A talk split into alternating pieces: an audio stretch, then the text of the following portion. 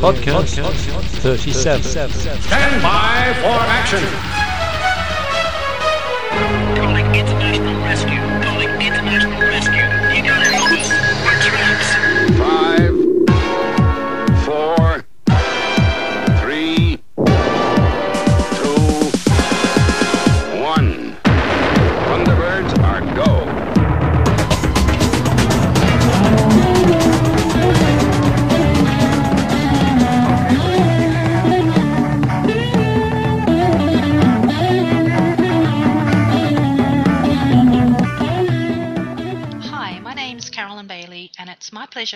Welcome you to AR Zone podcast number 37 with our special guest, Ruby Roth.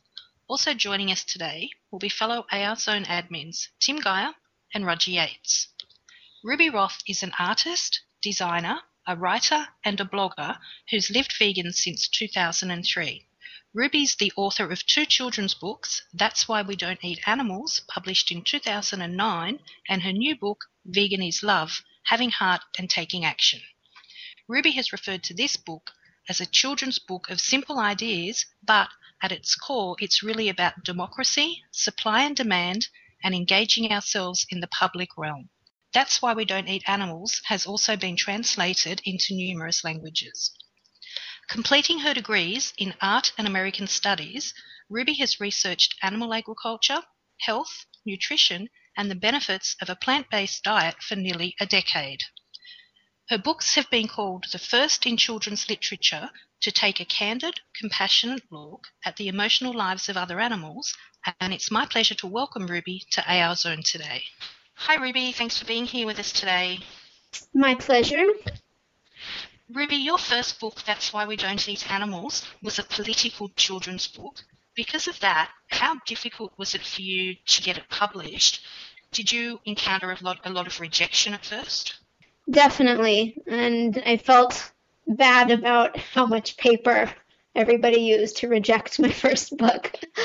um, but yeah, it was a hard sell just because nobody had ever breached the subject of factory farming in a children's book before.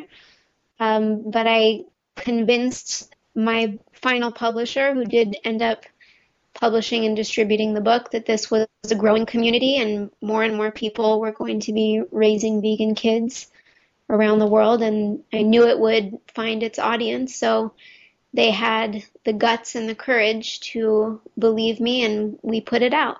Fantastic. Had that changed with Vegan is Love? I think that in the past several years, since my first book came out, there has been a flood of vegan information into the market where we see vegan now as kind of a, a hot word. I noticed even on a box of crackers, one of our favorite brands, um, whereas they were vegan before, now they advertise vegan on the front of their box. So it's become a selling point that more people are looking for. So it's not as scary to the mainstream as it was a few years ago. So I think we've seen a tremendous change just over the past few years. I'd agree with that. Thanks, Ruby. Ruby, would you like to explain to us how it was that you became vegan and what led you to advocating for other animals as well? Well, my journey started as a health experiment. I used to get colds and tonsillitis multiple times a year. And I thought that that was normal, just part of spring, summer, winter, cold season. And I dealt with it.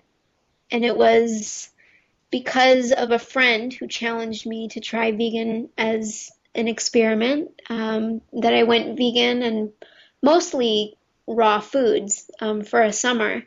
And I lost weight, I had ample amounts of energy, and I stopped getting sick. So that was a real turning point for me. I never went back to eating meat or dairy. And after that, I began to look into the underbelly of our meat and dairy industries and what was going on with food production and with animals. And I had always had an interest in the underbelly of history and countercultures. And so this was really right up my alley. And the cognitive dissonance I felt between who I thought I was morally and ethically and what I was participating in was just mind boggling. And witnessing the footage really solidified my commitment to the lifestyle. Uh, hi, Ruby. This is uh, Roger Yates here. Um, this uh, friend who challenged you to go vegan, were they what you would describe as a as an ethical vegan, or were they themselves health vegans? In in other words, um, quite a lot of AR Zone members are interested in this kind of transition between you know, say a, a, health vegan or an environmental vegan to become an ethical vegan. And I've seen in the news broadcast that you've done that you've now said that your your lifestyle in terms of your diet is now kind of it, um, you know it corresponds with your values. Yeah. Um, and so in that sense, you know, how do they how do those things come together? You you came in as a health issue, and then you then you became informed informed on the ethics. Is that is that how it worked? Yeah, that's that's the journey for me, but now I don't see the separation between health and ethics. It's all information that I didn't have before that I do now. So I don't separate it into ethics or animals. It's all on the same spectrum for me. And I find that when I go to animal rights conferences, there's less emphasis on health, which is somewhat bothersome to me because I think that if we are healthy, we are more committed to the lifestyle in the long run. And when I go to raw food conferences, which used to be vegan and are now, you know, seemingly incorporating some raw milk and even raw dairy, uh, raw meat into what they're preaching, then I find myself on the animal rights side of that. So I'm always in the middle, and to me, it's not one or the other. It's really both. Yeah, so you've you've married the two things together. On that thing about the raw, are you saying that the you know in some of these kind of raw kind of communities now that, that they're eating raw meat with what you know uncooked meat? Is that what you're saying? Yeah, there are some people who are advocating raw foods. And I think because there's been kind of a backlash of people worried about protein and whatnot, that um, to keep people raw foodists, some of the leaders are incorporating colostrum and raw dairy and even some raw fish and raw meat into the protocol. Not everybody, um, but there are, are definitely some of those leaders who are doing that. And I think that was a big disappointment to me because the the raw food movement for a long time was a vegan movement. Yes, indeed. Ruby, Vegan is Love seems to have a broader scope than that's why we don't eat animals. What, if anything, do you see as the differences between the two books? And was that something that you set out to do? The first book is really about the whys of a plant based lifestyle, whereas the second book, Vegan is Love, is really about the how. So, in the first book, I talk about the emotional lives of animals, factory farming, the environment, and endangered species, all in regards to how we eat. And the second book is really about choices that anyone and everyone can make on a daily basis to impact the public realm in a positive manner. Did you have the same reception for the first book as you've had for the second one? The support has been tremendous from around the world. Um, I've heard from the vegan and vegetarian communities in every country of the world, and it's been fantastic. At the same time, both mo- books met with controversy and outrage from parents most of the opposition comes simply from people who are not familiar with the benefits of veganism. And so it is somewhat understandable just because even though plant based diets have been around for centuries, they're relatively new to the mainstream. So it's understandable that there would be a lot of fear and questions um, about abandoning conventional standard diet. Yes, indeed. I, I want to put my sociologist hat on uh, for a while, Ruby, and and uh, you mentioned that uh, your book has created some controversy, and um, from a sociological point of view, that's not surprising because it's um, fairly bold attack on some of the core beliefs in terms of uh, our relations with other, other animals. Now, as a sociologist, in terms of research that I've done, I've looked at the socializing function of children's books about other animals, including the other animals that are used on farms. And, and so, even now in the 21st century, I still look around the bookshops and I see that the norm is to depict small and entirely free range in the kind of original meaning of the term farms with you know they they've got smiling farmers they've got the the other animals scratching around the place etc they're all happily living together in their various homes. And we're all familiar with this kind of uh, socially constructed lie if you like.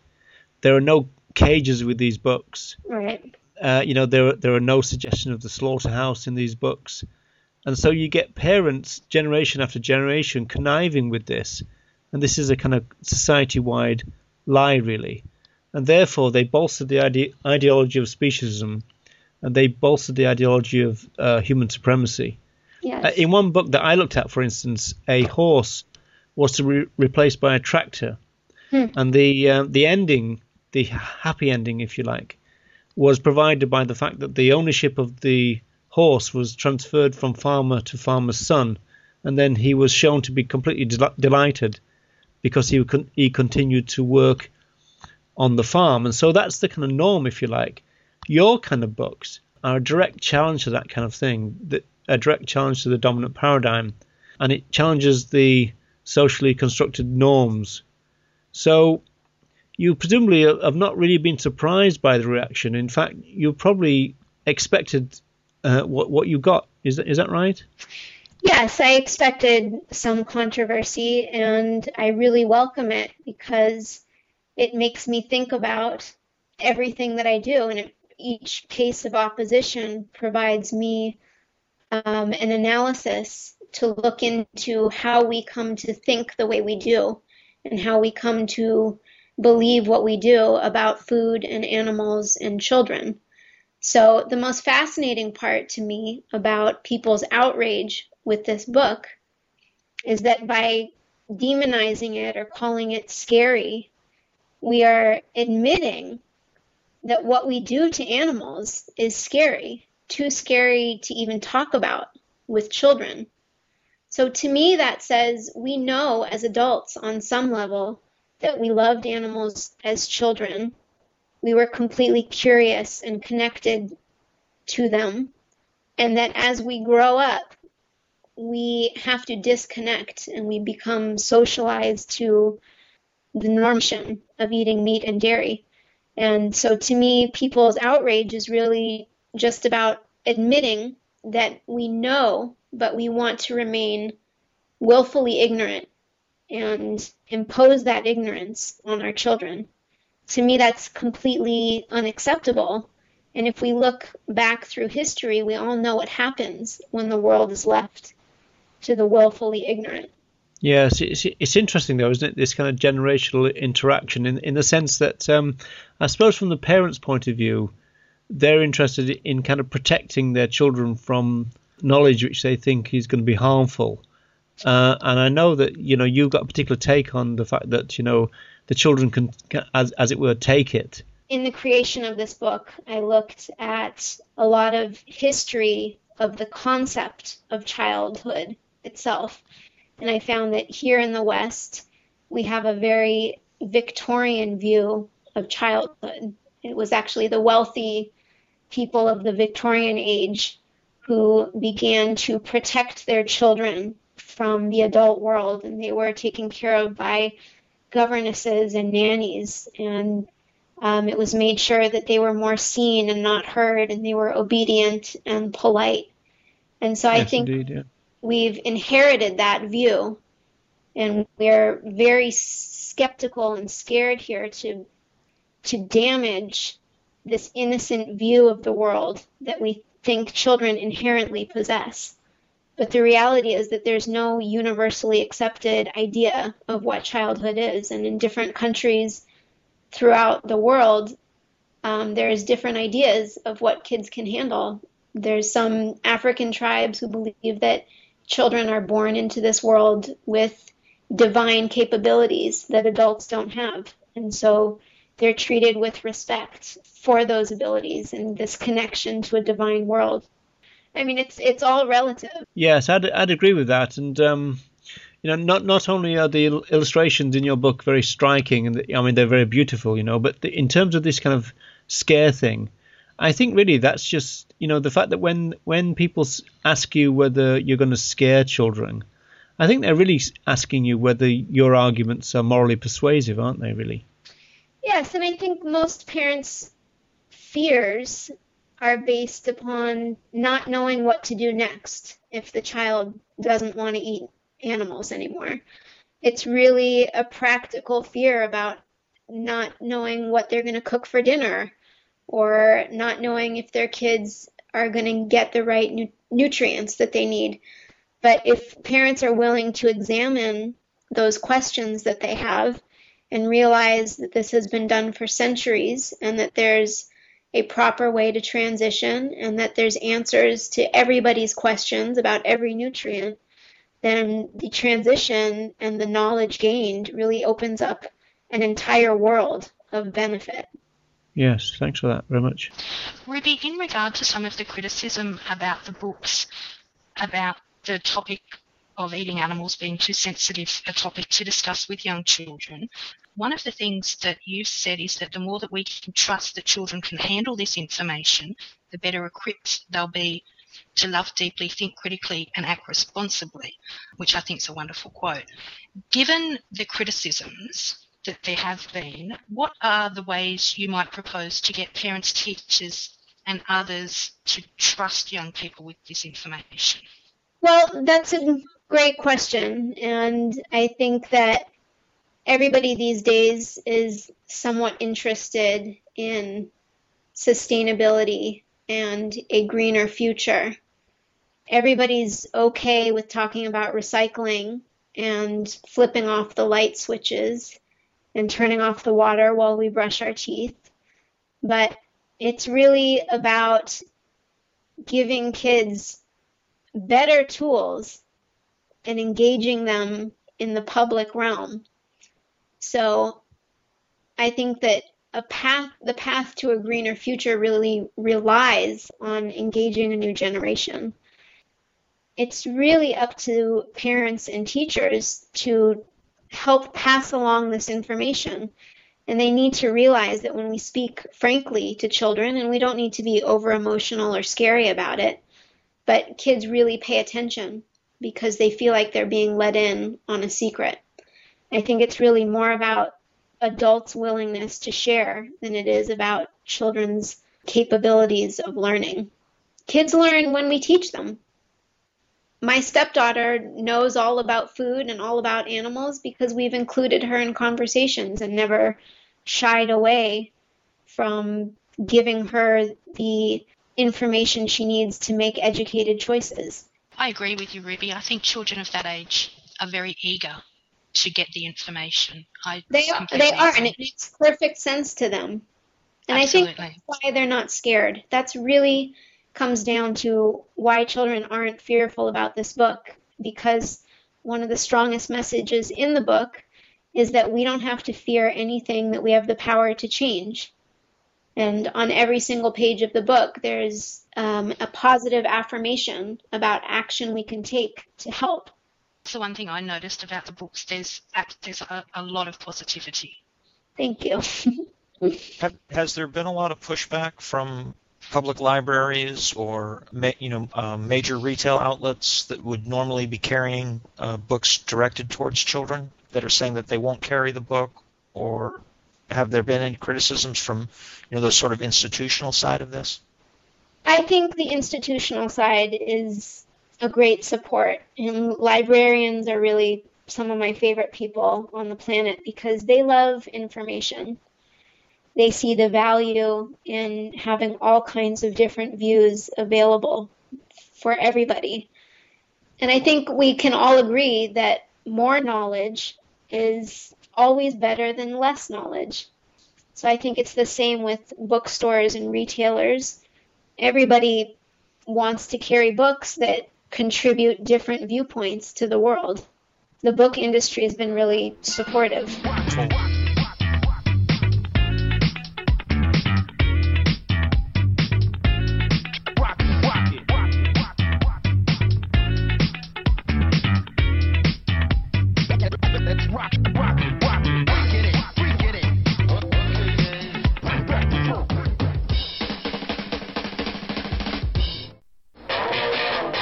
I saw a recent CNN interview, uh, which you did and uh, did very well in, uh, I might add.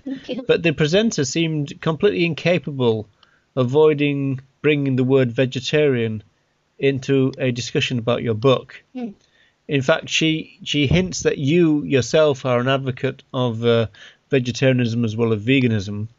So I'm wondering, kind of, what's your take on that? You know, what was that meant to act to clarify the topic for the viewers? You know, the CNN viewers, or was it simply to introduce a, a um, familiar word into a news item, or maybe it was just an example of lazy jour- journalism? I just wonder what your take is on when that kind of thing happens to you, because you're talking about veganism and they bring in vegetarianism. Wh- What's going on there? I think that's just a matter of strategy, and although she doesn't talk about it, the news anchor Randi Kaye is actually vegetarian. So I think it was just strategic on her part to help her audience uh, understand what veganism is in a more in, in a with a word that they might be more familiar with. I live in Los Angeles, so everybody knows what vegan is here, you know. But when you go into middle America, not everybody is familiar with the word vegan. So we still find ourselves helping people um, define the word. So, uh, you know, have you found in your, you know, in your negotiation with regard to the book, or uh, in, you know, in relation to editors or whatever, that there are some people or some areas maybe where vegan is still a scare word uh, compared with vegetarian? Is, is that what you're saying? I think veganism is still relatively new to the mainstream. I know with my book, in the very, very beginnings of really both books, there was a lot of discussion about making it more palatable to the mainstream, maybe by not having the word vegan or vegetarian in the titles and making it more about earthlings, you know, something along those lines. But I really felt that the movement was growing and that anybody who picked it up was going to find out on the first few pages that these were vegan and vegetarian books. So I didn't want to cater to the mainstream, but rather support this growing network of people around the world who are doing a lot of work to make the word vegan not so scary to the to the public. Well, you know, I think I think that's great. You know, it's great that you you kind of uh, toughed it out, if you like, to uh, in, in those negotiations with editors or, or, or whoever you were dealing with. Uh, I'm a great supporter of the the fact that the the movement has, um, you know, has got veganism now as the moral baseline, or at least in some respects. And so, you know, I, I applaud that. That's great, and thanks for that. Thank you. Ruby, I'd like to ask a question about your um, more adult artwork, which reflects the inner lives of women and seems to focus mostly on the feminine form. Do you regard yourself as a feminist? And what do you see as the relationship between feminism and animals' rights issues? Well, there's so many different kinds of feminism. I can't say that I'm one or the other or that I don't see all kinds of points of views, but I think that when you are somebody who discovers oppression and fights oppression, that you start to see it across the board. And it it doesn't live within any boundaries that we can see whether it's women or immigrants or people of color or um, or it lives within racism or classism or labor oppression becomes oppression across all kinds of different categories. So I see myself now as not necessarily belonging to one group, but all groups who are fighting oppression. There's a criticism of the vegan movement that it's a white middle class privileged sort of thing. I'm, I'm sure you've heard that criticism that you know we can afford to be vegan, so it's not really fair for us to tell people who may not have the resources that we do in this country that they ought to do what we're doing. I'm wondering if you've seen that in your travel, if you've traveled abroad, if you've seen that, and if you if you see the are there differences in the attitudes that people have towards veganism across the world? That's a great question. There's so many issues in there. Um, my books are just starting to be translated into multiple languages, so I haven't toured with them yet, but I get plenty of that discussion just here domestically. I had a discussion with a friend of mine who is an African American man. We went to college together, and he's realizing now, he was telling me, that he always saw veganism, mindfulness, meditation as a very white thing.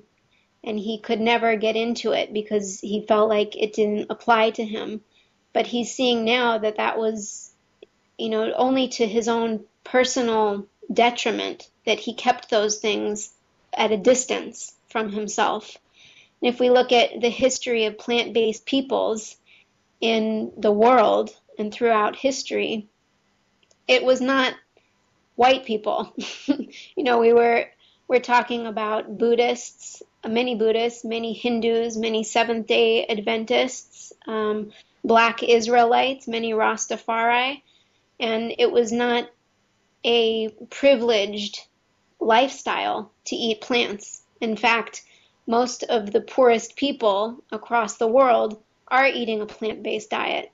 So I think that's an excuse that many people use. It's too expensive or it's a privileged white thing in order to disqualify it.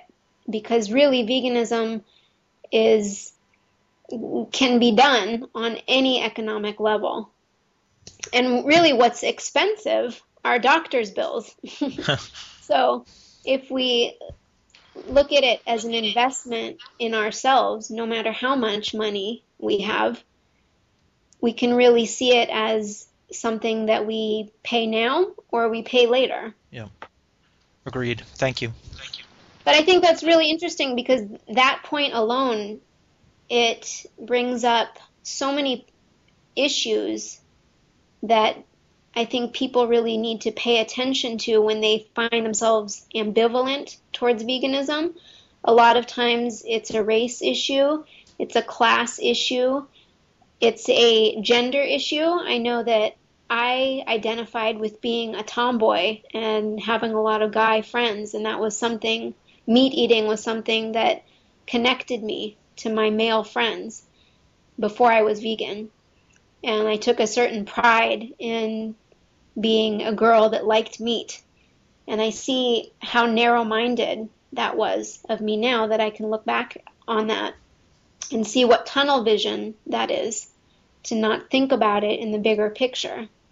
Going back to the point that Tim just raised about um, the kind of world tour, as it were, and you were saying about the books being translated.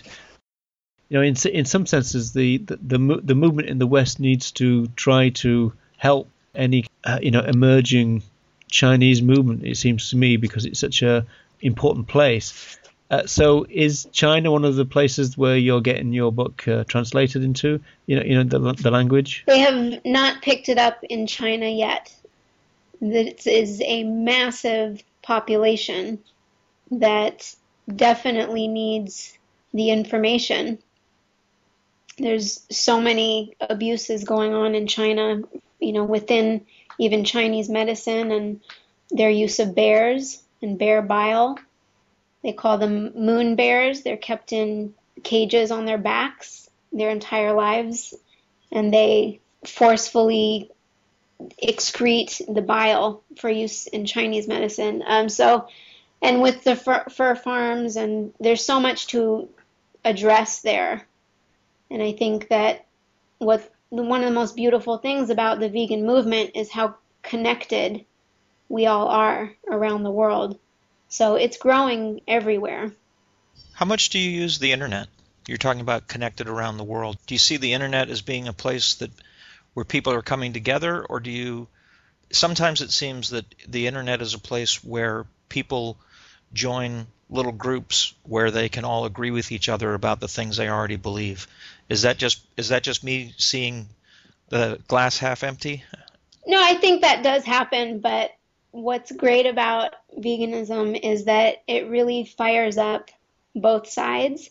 I find that it's um, when I do an article or an interview, we have a lot of vegan commenters who get fired up in support, and we always have meat eating commenters who who also get fired up for different reasons. So I think the internet has been an amazing tool to expose a lot of people from you know, I've heard from military men to militant vegans to moms across the world who are um, chiming in on the subject. So I think the, the internet has been a great tool to spread the word. And um, both sides pay attention. In terms of the internet, I suppose you you as a kind of author and uh, illustrator and uh, painter, you've presumably got to have the internet in mind now, in the sense that it's not just a question of you know publishing in paper now. I presume you've got to think about all the different formats uh, that are available now to you, you know, ebooks and uh, Kindle and all the rest of it. And so, I, I, imagine from your point of view, just just in terms of the producer of uh, you know, of, of a piece of work.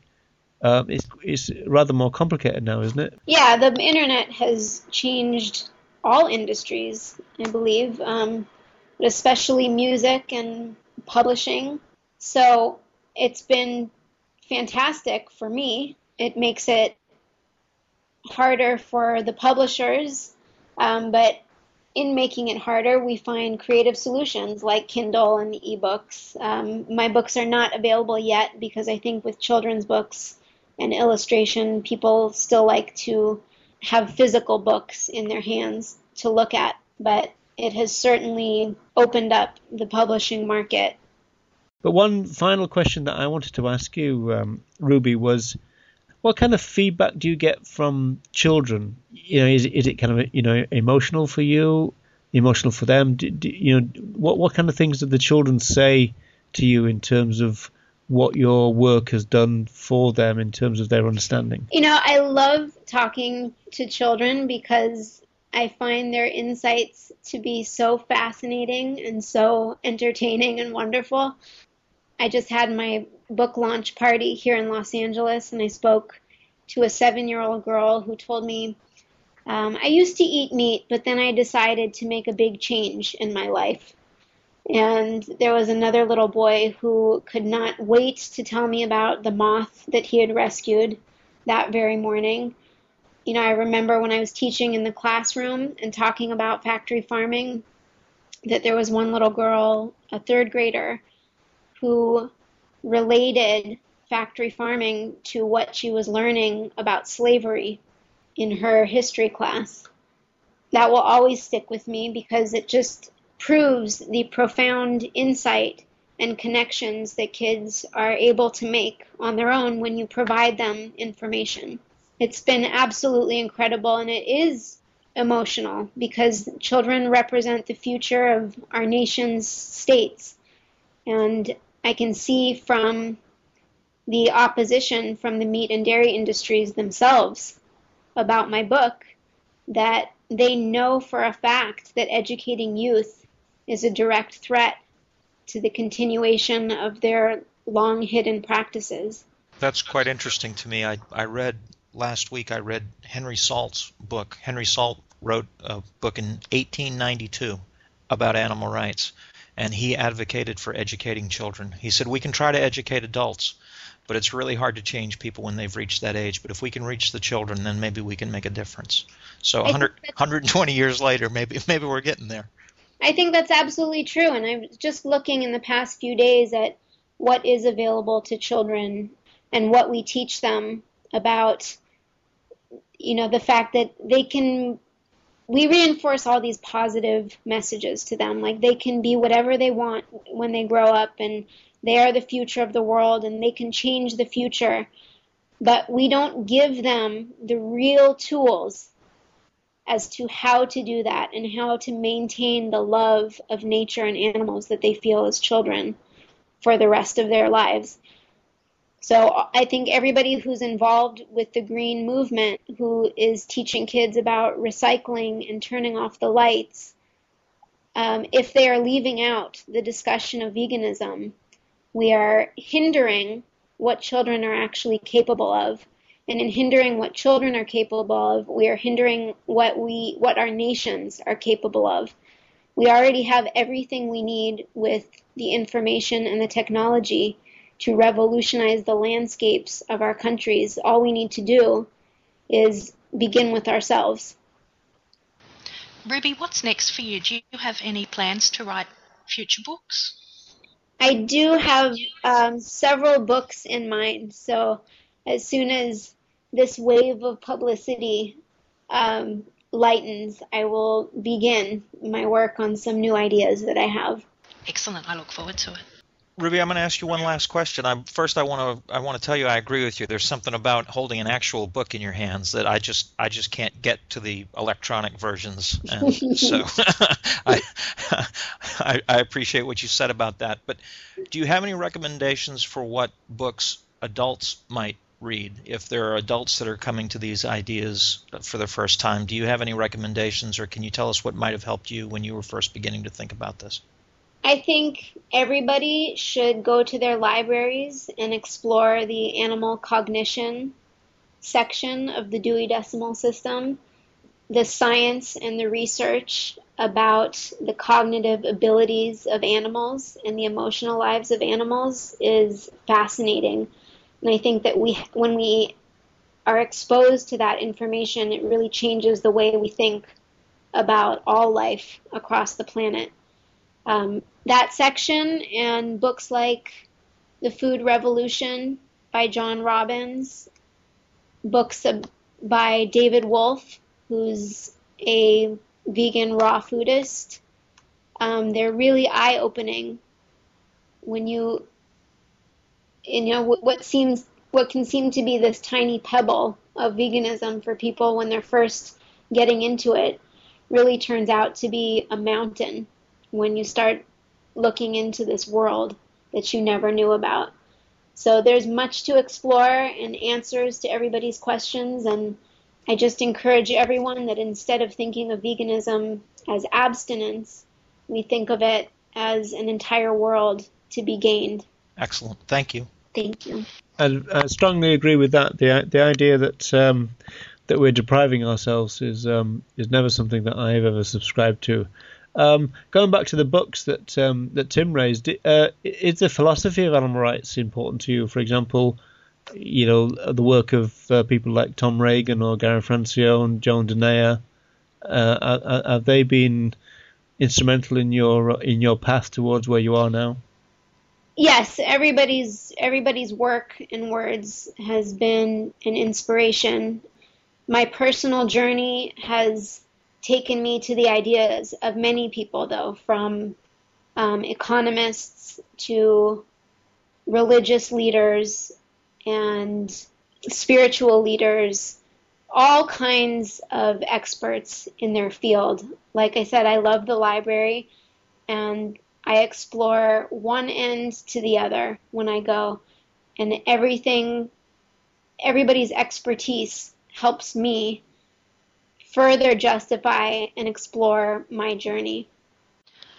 Ruby, I'd like to congratulate you on the success of both of your books and also to thank you for helping to get the message of peace and of veganism out to so many young children and possibly even as importantly to their parents.